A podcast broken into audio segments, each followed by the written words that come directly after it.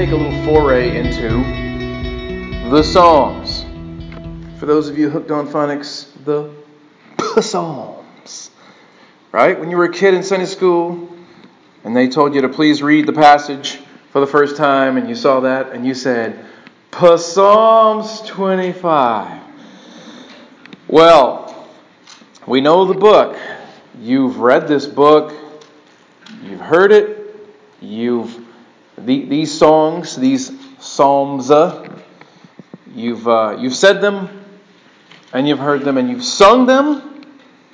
You've quoted them. Some of you have memorized some of them. You know that according to BibleGateway.com, when they tabulate the stats on which of the books of the Bible are most frequently accessed by people, they say that number one is the Psalms. And people around the world looking up Bible verses on that website, the Psalms leads the list. What is this collection, though? So we're going to sort of introduce or reintroduce this book, this collection, this ancient hymn book by really what are Israel's poets laureate, sort of. These are inspired song lyrics They've been translated and sung into thousands of languages. People in all kinds of tongues sing them. There's theology in them, so they're, they're sort of like theology in song form. And uh, you could call this series The Music of Truth, which is what I'll call it, because I like it. The Music of Truth. So, you know, the Psalms, everybody knows it's sort of that big, long book that's right smack in the middle so that whenever, if a Bible sort of just falls open, kind of in the middle somewhere, if gravity just kind of hmm, makes it fall open, I mean, there's a good chance it opens to a psalm somewhere. It's the, it's, it's the middle point where you start if you're trying to look up a book real fast, like Bible drilling. It's like, boom, go to the Psalms, and then you go east or west. That middle point is sort of like an anchor in the middle. So, for, for all the entire history of the church, the Psalms have been vitally taught and memorized and treasured by the church. So in the fourth century, Athanasius said that the Psalms are, quote, an epitome of the whole scriptures. His contemporary, his fellow bishop Basil of Caesarea, said that even though Psalms is poetry, he said it is still a compendium of all theology. You might think so that the, reformers, you know, uh, were mostly New Testament guys. They were into that New Testament theology. But really, you find out when you read the reformers that they love the Psalms. They teach and quote them all the time. Calvin said that the Psalms are like a mirror to the soul. You read the Psalms, you learn a lot about you, even while you're mostly learning about God. Luther said that the Psalms are like a little Bible by itself. Sort of like all the teaching and belief of the Old Testament in the form of songs meant to be sung. Luther, you know, was a professor at Wittenberg. We all know, yeah, he taught on Romans. That's part of what led him where he ended up to, to his critical moment. But you know, he also taught at Wittenberg on the Psalms. He was teaching those too. And those were influencing him as well. And one historian said that while uh, Romans gave Luther his theology, he said the Psalms gave Luther a lot of his language and emotion, a lot of the lyrical power of what he would write. He's from the Psalms. And so, all throughout, the brightest minds and the, the, the greatest saints who wrote songs, of course, and also other kinds of works, they were close to the Psalms. You may not even know that, for example, one of C.S. Lewis' works, you might not even know this, is called Reflections on the Psalms. It sold a lot of copies. Sold a whole lot of copies. So, here they are then. The name from Greek, right? Because the old Septuagint, symbolized by the LXX there, because it's called 70, which is a whole other long story that I've told you before and I won't tell you right now why it's called that. By the way, the Greek word psalmoi is, is the alternate word, it's sort of the same thing, is psalterion. So you will see sometimes the word the psalter, especially in older writings. Uh, if you grew up in church, you ever hear that? The psalter. And sometimes people wonder, well, what's that? How's that different than the Psalms? It's not. It's just another word. It's synonymous. It's just two Greek variations of the word. So there's an old fashioned reference to the Psalms is sometimes calling it the Psalter. But don't get hung up if you ever see it. And it's a musical term having to do with instruments and the plucking of instruments, they say. And it's. Uh, it's really it really is musical. I mean, it's meant these were supposed to be sung. So in the original Hebrew, you get this name Tehillim. It's always plural. Right? If you, you see oi at the end of Greek words, that's plural. Uh, when you see im at the end of Hebrew words, that's always plural. The goyim, the people, it's plural. When you talk about races of people, like remember the Nephilim, because there's a bunch of them. It's a book of Psalms, even though that word there is uh, only found in one place, that word Tehillim, in the actual Psalms, whereas the word for song, Mizmor, is found lots and lots of times throughout the Psalms. Well, let me show you some, some facts about it. You might know them, but let's just get a little picture here. So, 150 individual Psalms. It's a long book, and some of the Psalms are super duper long. Some of them aren't that long.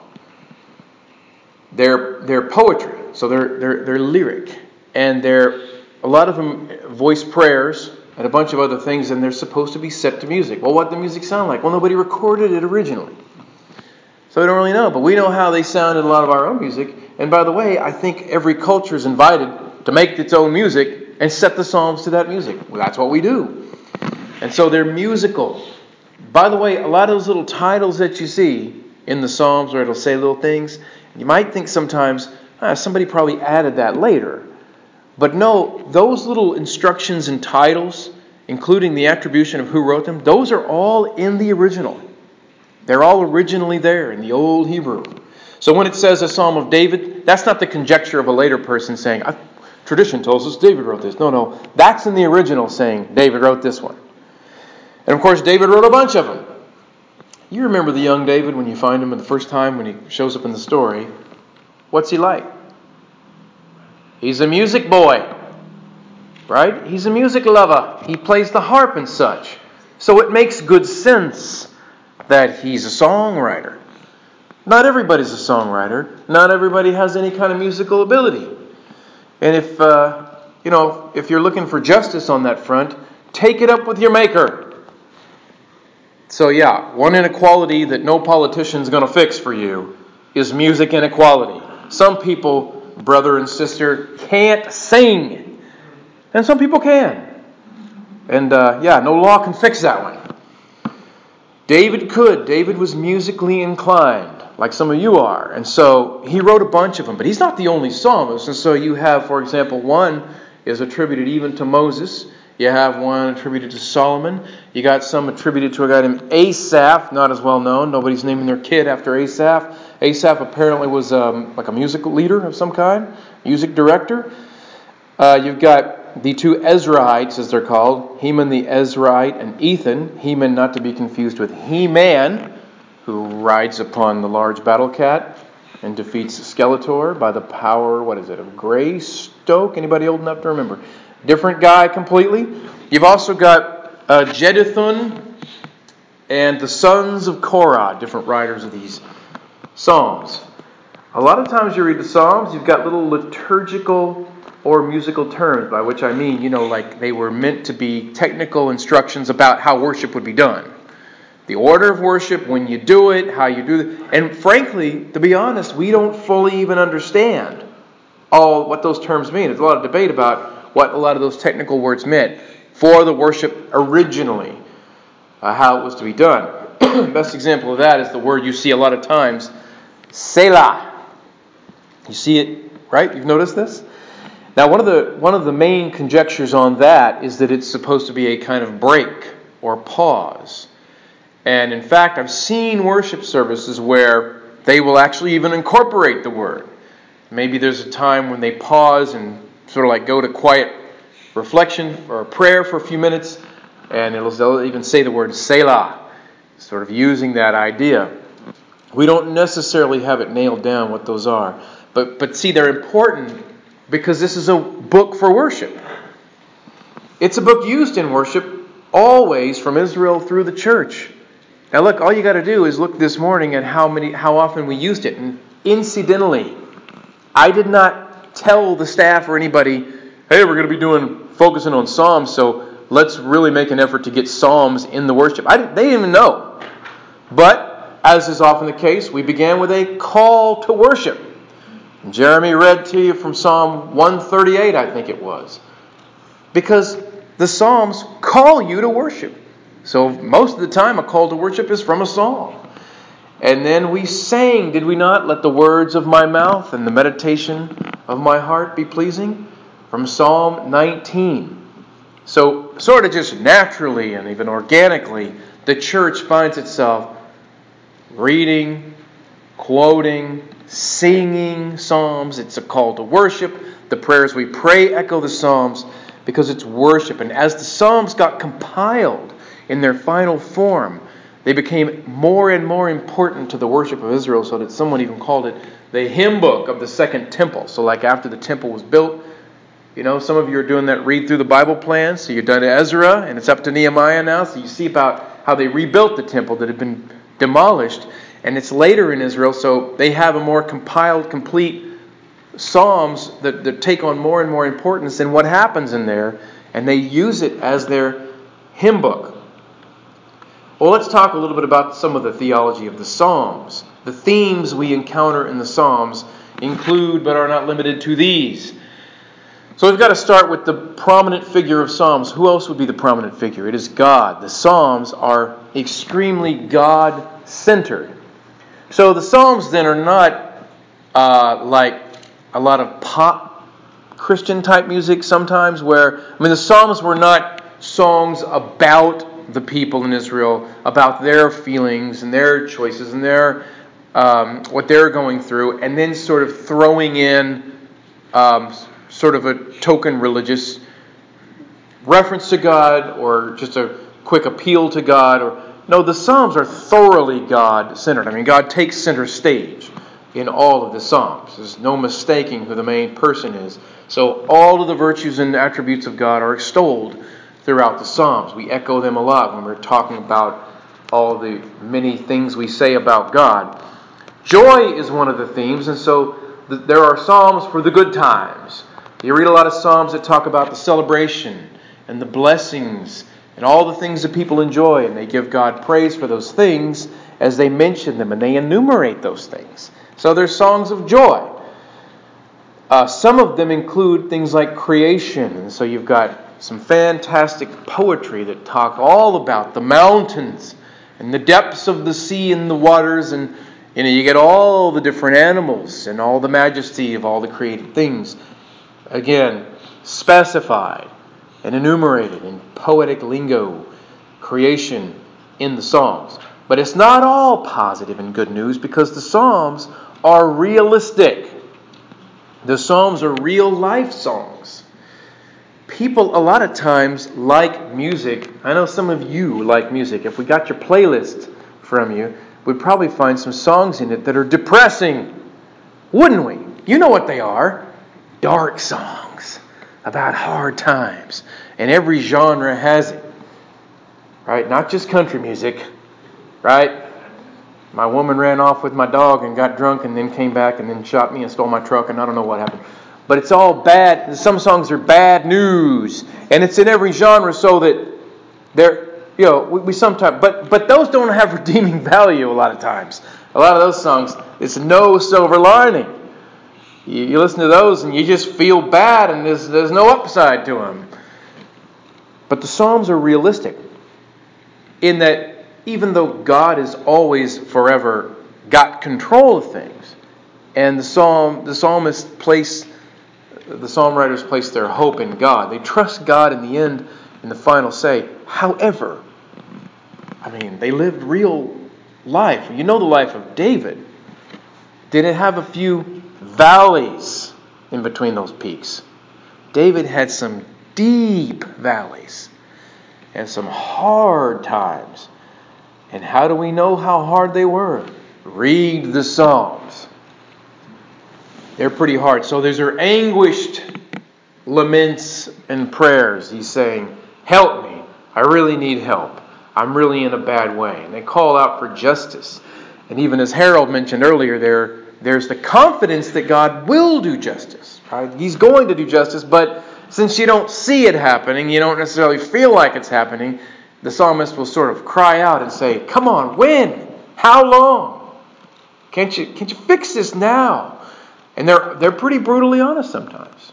How long? Why do you hide away? Where are you? That's real stuff.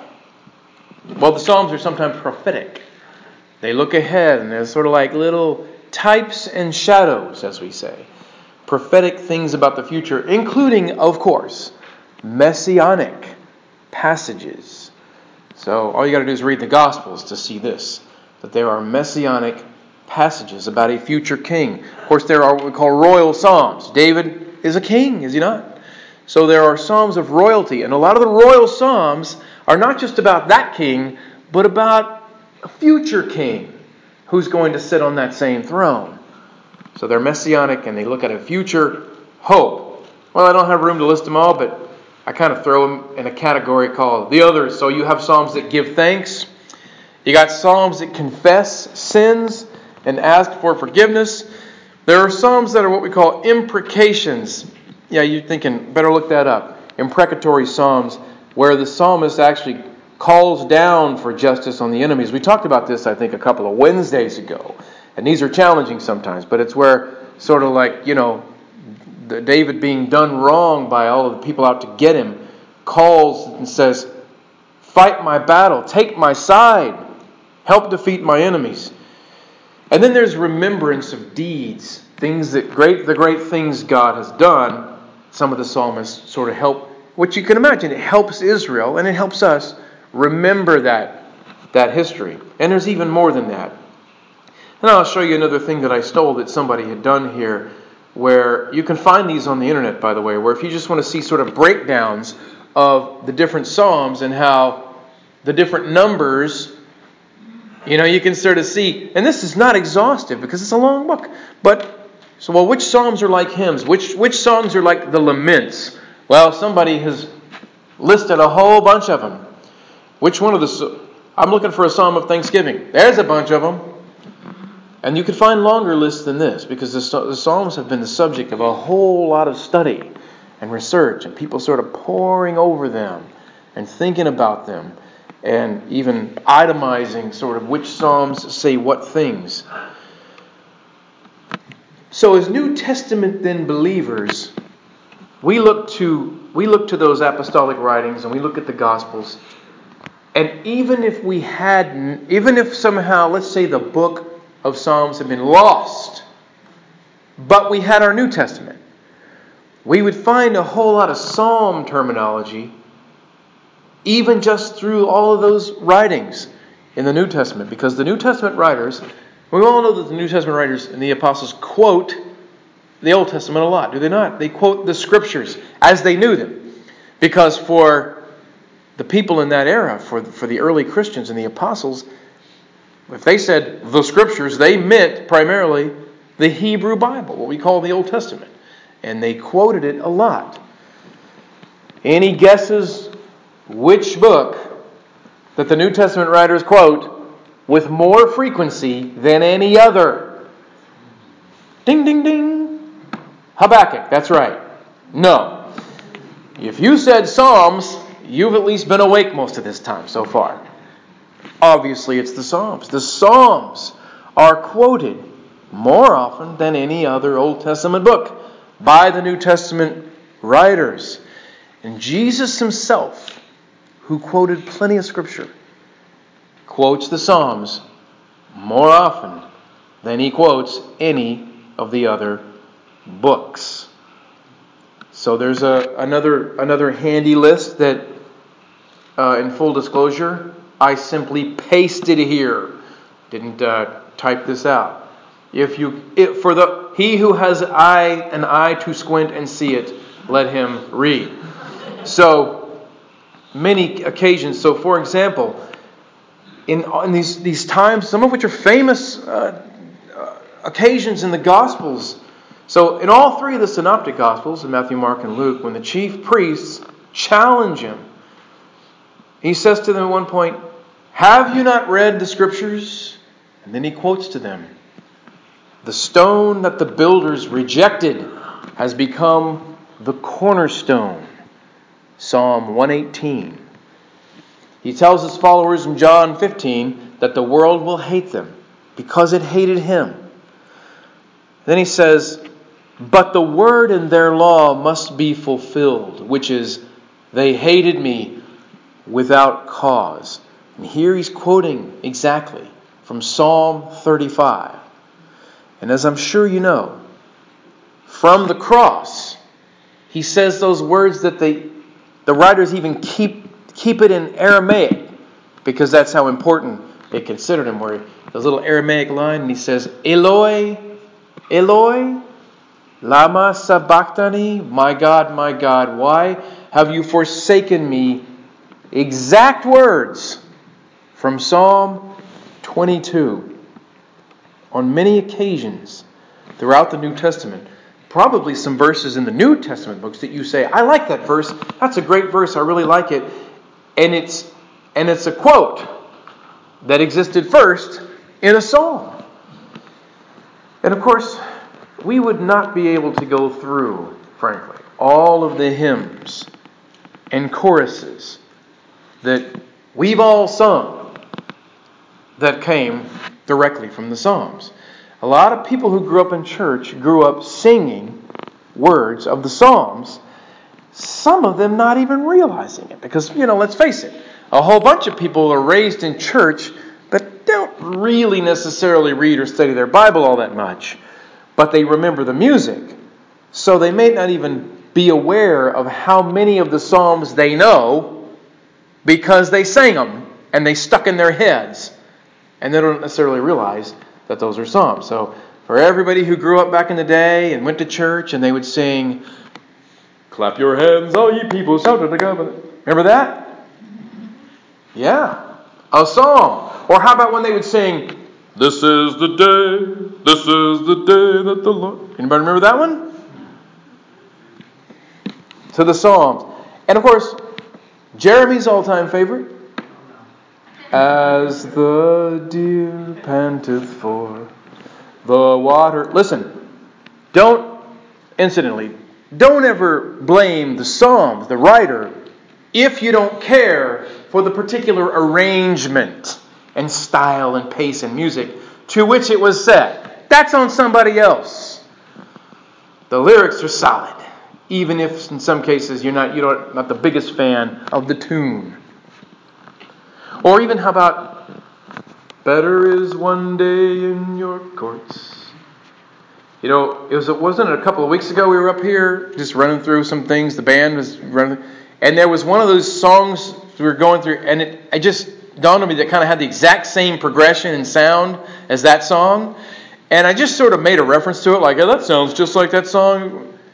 And even though I hadn't sung that song in some years, and I don't think anyone else up here had sung it in some years, without any preparation and without missing a beat, we just sort of instinctively sang through it. I mean, like we had practiced it for an hour. Just perfectly, didn't we?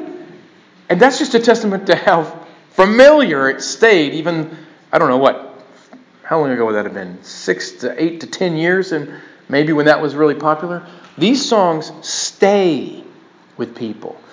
And by the way, all those kind of songs we could go through, that's just in English. See, when you pray the prayers of the Psalms or when you sing the Psalms, you're kind of joining in. The prayers you pray when you pray the Psalms you're echoing the prayers that are for generations past and in countless languages around the world. They all prayed those prayers. And they're all today praying those prayers around the world because it's the Psalms. That's pretty cool. When you sing the Psalms and you're sort of joining that same throng, a massive chorus, a big choir, too big to count from all over, the nations everywhere, and all the generations of people who have passed on all singers of the same words. You're joining in because this is the Psalms. It's the hymn book and the prayer book of the people of God, instructing us all the way as we use it. This, this book builds the church all together across the years and across all the borders. We got it in common. By the way, would it be considered odd, I mean, does it strike you as strange at all, that this of all books, this book, a book that is comprised of songs, that it would be most popular, most referenced, most searched, that people would, that it would be so beloved? It shouldn't surprise you at all. I mean, think, think to yourself about the words that stay in your mind the best and the longest. The words that really kind of have the staying power, that latch into your memory and they're just there and you don't forget them. Are they prose? Is it from is it prose? Are they from past lectures you heard on a subject?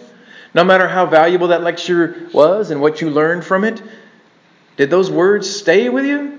Did they stick in your mind? How about lines from great essays or articles that you read? Probably not. Because you see, it's always the poetic word. It's that, you know, I, I, I love certain quotes because not just of what they are saying, but how they put it. It's words said in a certain way. That's why poetry does that. Wasn't it one of the uh, romantics, uh, Shelley, that said, uh, that once said, poets are the unacknowledged legislators of the world. Because when you put things in verse and it's memorable, then it, it's like it's like a virus that, that stays in the mind of everybody who heard it. And they can't even shake it out because it was well said. Right? That's what that's what poetry is. I think uh, Alexander Pope said it's it's what oft was thought, but ne'er so expressed. Never was it put just like that. And so we remember Psalms better and we like them because they're, they're music. They're poetry. They're lyrical. And that somewhat sets the Psalms apart from most of the Scripture because it's because of the lyric. And of course, it's not just any song. You know, it's funny. Um, this applies this to, just to show how true this is. This applies the staying power even when the words are frankly just, I don't know, nonsense or meaningless. You remember words that got no meaning. They mean nothing to you. You don't even know what they mean. You may not even understand them. Which, incidentally, is kind of the history of pop music, frankly. I mean, some pop music has had meaningful lyrics, but a bunch of it doesn't necessarily have meaningful lyrics. But everybody knows them. They don't even know what they mean. They might mean nothing. I mean, how powerful and meaningful is Tutti Frutti Oh, Rudy, a what babaluba, a what bamboo. Yes, I mean, come on. This is just, but but you remembered it. You know, it could be anything. And, can, and some of it's very popular stuff the world over. John Lennon wrote songs that lots of people sang, even though sometimes they have lyrics like, and I quote, Semolina Pilchard climbing up the Eiffel Tower, elementary penguins singing Hare Krishna. Man, you should have seen them kicking Edgar Allan Poe. All topped off with, of course, I am the walrus. What does it mean, man? Nothing. It means don't do drugs. That's what it means. You think all the, you think all those hippies in the 60s were I mean they thought they were they thought they had a lot of powerful meaning behind them. But you know, a lot of confusion mixed in. Otherwise, how do a bunch of people follow a guy like Manson around? He's nuts. You can mistake crazy people for prophetic and profound people. Just because they've got a certain way with words, maybe. Well, music, of course, can be fun like that. There's nothing wrong with it. Music can be just fun. Boy, music, music is appreciated and loved by everybody all over the world. I wonder who invented it. I'd like to thank them. Yeah, see, music is another powerful indicator. I like uh, one guy I read one time. He said his favorite argument for the existence of God was simply this music exists. Therefore, God must exist. How could, how could a blind and meaningless you know, existence of a bunch of uh, upright mammals walking around on a rock just a certain distance away from a certain star. How could music exist if that's our storyline? Where would music have come from? So music is it's a blessing and it's a gift and it can just be for fun and just for kicks. However, it can also be the accompaniment for the most important things and the most profound truths. And I think it's probably music is at its best when it is that. So make no mistake, the Psalms were not all the pop hits of ancient Israel. All your drive time favorites. Right here on Jerusalem 105. No, no, no. The, the Psalms were not pop hits. The Psalms were the songs that taught and crafted and shaped the minds and reminded and instructed the people. They built up the nation. They, they reinforced the shared understanding that they were taught from childhood, from the law and the prophets and the writings. So the Psalms, what they do is they expand our thinking, they sharpen our minds. The Psalms deepen our souls. The Psalms are the music of revealed and divine truth. Let's pray together. And just to do something special, as we pray and in a spirit of prayer, we will use the Psalms. And so let's pray together. I invite you to pray words from the Psalms along with me so that we'll begin with praise in the words of Psalm 145, and we say, My God, O King, I will bless thy name forever and ever. Every day I will bless thee, and I will praise thy name forever and ever. Great is the Lord, and greatly to be praised and his greatness is unsearchable. And so, Lord, one generation shall praise thy works to another, and shall declare thy mighty acts, and I will speak of the glorious honor of your majesty and of your wondrous works. And still we say, with Psalm 103, Bless the Lord, O my soul, and all that is within me Bless his holy name. Bless the Lord, O my soul, and forget not all his benefits, who forgives our iniquities, who heals our diseases, who redeems our life from destruction, who crowns us with loving kindness and tender mercies, who satisfies our mouth with good things, so that our youth is renewed like the eagles. The Lord executes righteousness and judgment for all that are oppressed. And as we continue in prayer, we pray confession and forgiveness in the Psalms uh, words, the psalmist's words from 139. We say, Lord, you have searched me and you know me. You know when I sit down, you know when I rise. You perceive my thoughts from afar. You discern my going out and my lying down. You are familiar with all my ways. And from Psalm 51 we cry out and say, Have mercy on me, O God, according to your unfailing love, according to your great compassion. Blot out our transgressions and wash away all our iniquity and cleanse us from sin. For I know that my transgression and my sin is ever before me. Against you, you only, have I sinned and done what is evil in your sight, so that you are right in what you speak, justified when you judge. And then finally, we give thanks in all these things, echoing the words of Psalm 86 I give thanks to you, O Lord my God, with a whole heart, and I will glorify your name forever. For great is your steadfast love toward me, for you have delivered my soul from the depths. Amen.